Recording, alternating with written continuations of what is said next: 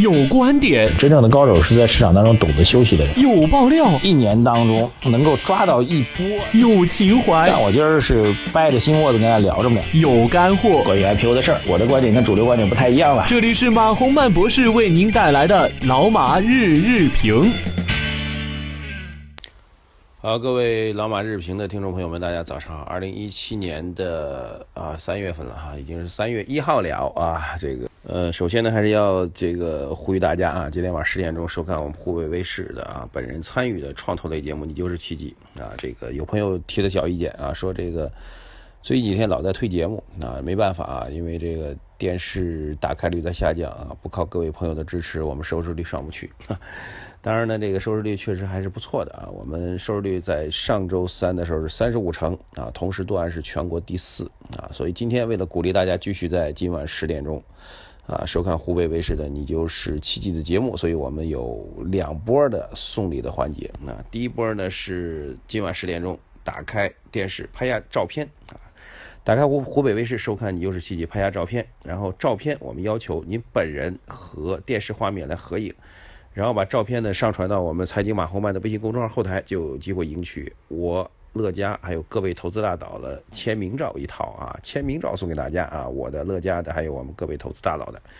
第二个呢，就是今天晚上九点晚上九点四十啊，登录腾讯直播、网易直播、脉脉直播的任意直播平台，观看我和这个叶茂中啊，著名的这个财经营销大咖啊，品牌营销大师。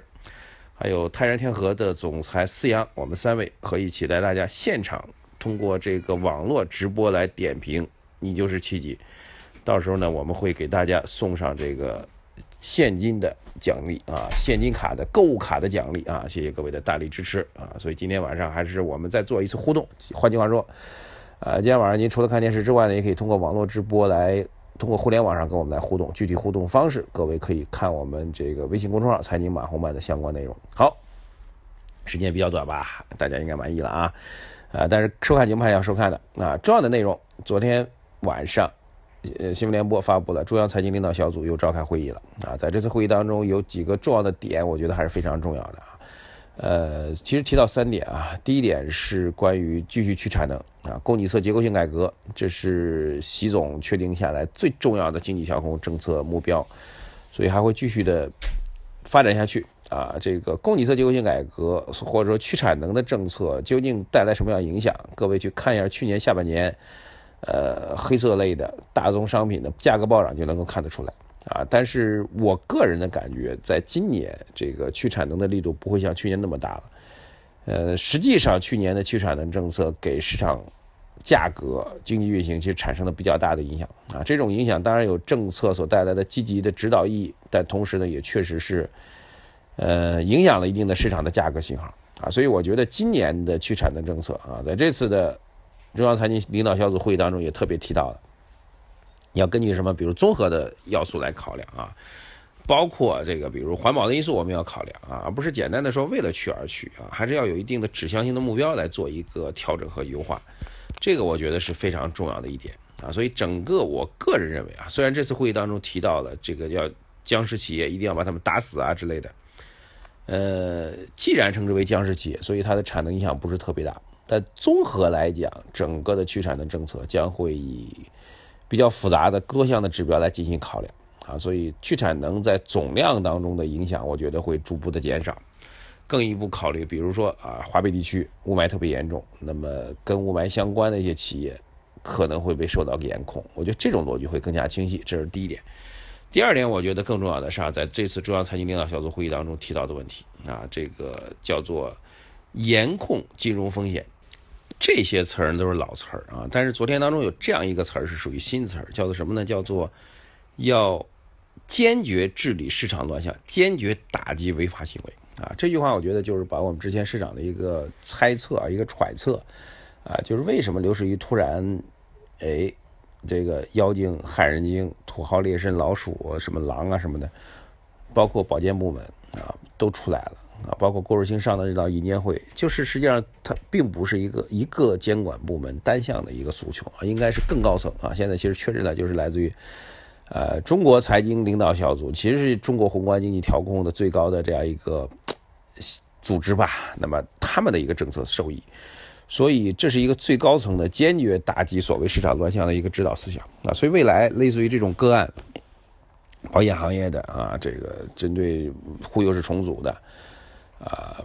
等等等等，我觉得这种措施会更多，包括郭树清刚刚上任，银监部门是不是也会动手啊？所以整体的监管思路趋严是一个明显的导向，这我觉得是要跟大家分享的。昨天会议当中第二点啊，所以再总结一下，第一点，去产能政策，我觉得会政策会柔化和优化啊。第二点，这个监管的措施会强化啊，重拳出击化。第三点，关于房地产调控啊，当然这次会议当中房地产调控我要透露的信息是基调没有改变啊，就是在我们的经济工作会议当中首先提到的，要怎么样呢？房子是用来住的，不是用来炒的啊。但是从措辞当中可以看出来什么点呢？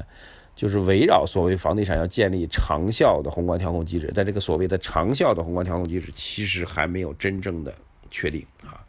市场一直认为这类似于房地产税啊是长效的机制，但是从整个会议的表态上来讲，依然是不是很明确，比如说要深入研究短期和长期相结合的长效机制和基础制度的安排等等的。深入研究就意味这事儿呢还在讨论当中啊，离这个推出和落实呢还是遥遥无期的。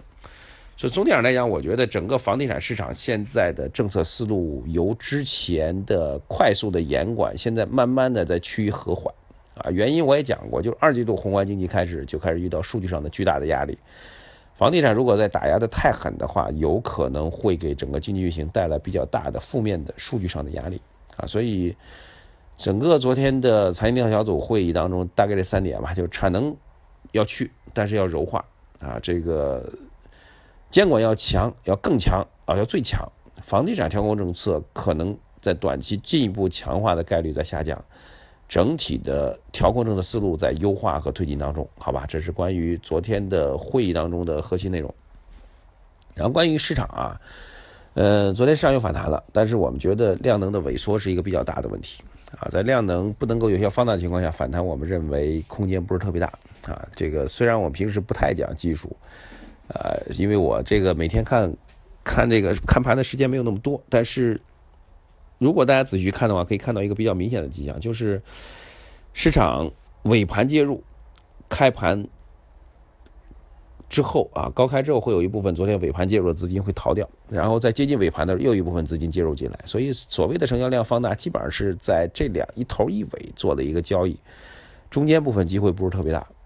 呃，还是那句话吧，如果第一两会就要召开了，整个市场观望情绪比较浓重啊。第二，量能不能够有效放大的话，我们不看好这个市场的这个进一步创新高的机会啊。然后还有一点就是个股方面的变化比较大，呃，万家文化各位知道啊，重组忽悠式重组失败啊，然后还有一只乐视啊，乐视的价格再跌下去的话，有可能会触及到他们老板的贾跃亭的这个质押股票的平仓线啊，这些个股的风险一旦被引爆的话，会比较厉害，特别是乐视会整个影响创业板的市场盘面啊。还有当然也会有一些股票从我们身边走过去，比如顺丰控股啊，顺丰控股市值如此之巨大，令人难以想象啊。这个做快递的其实它的收益状况看来比这个开店的这个也不差啊，所以个股的故事也是比较多的，但是个股故事纷繁复杂，你要抓住很难。还是那句话吧，这个作为个人投资者，千万不要高估自己的这个能力，所谓能力个股炒炒个股的能力幻觉啊，各位千万不要高估。好，谢谢各位的支持啊！关注我们的微信公众号“财经马后曼”，还有我们的两项互动啊，非常非常欢迎大家参与。今天晚上十点钟，湖北卫视《你就是奇迹》看老马，谢谢大家，再见。